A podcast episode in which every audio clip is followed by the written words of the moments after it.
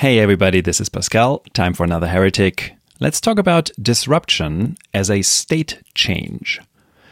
As part of our work at Be Radical, and specifically the research we're doing on disruption, whatever that term actually means, but that's a story for another podcast, we've come to believe that most disruptions tend to be state changes, a different, better, cheaper, faster, more convenient way to fulfill a customer need, with the underlying need not changing all that much over time.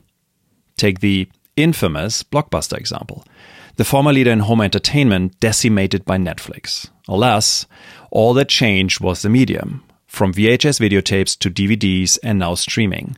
The underlying consumer need is still watching a movie. The same is true for Kodak, another one of those overused examples in the world of disruption. Nokia, fossil fuels versus renewable energy, combustion engines versus electric motors, or even horses and buggies versus the automobile. You name it. True disruption, when entirely new consumer need and behavior emerges, is rare. The change is much more of a continuation of existing behavior served through a new and better mechanism, which in turn becomes disruptive to the incumbent's business.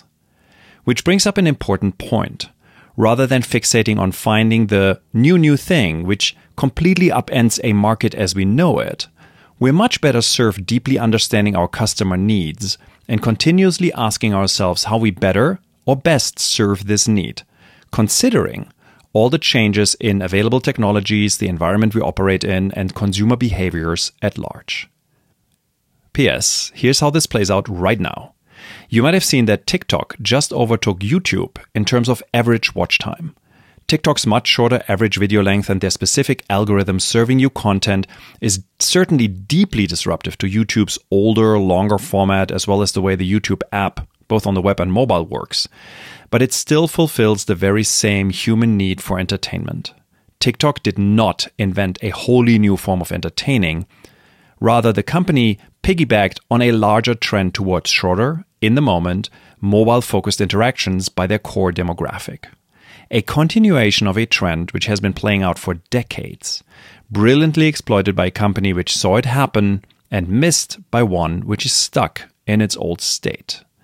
My friends, do look out for those state changes.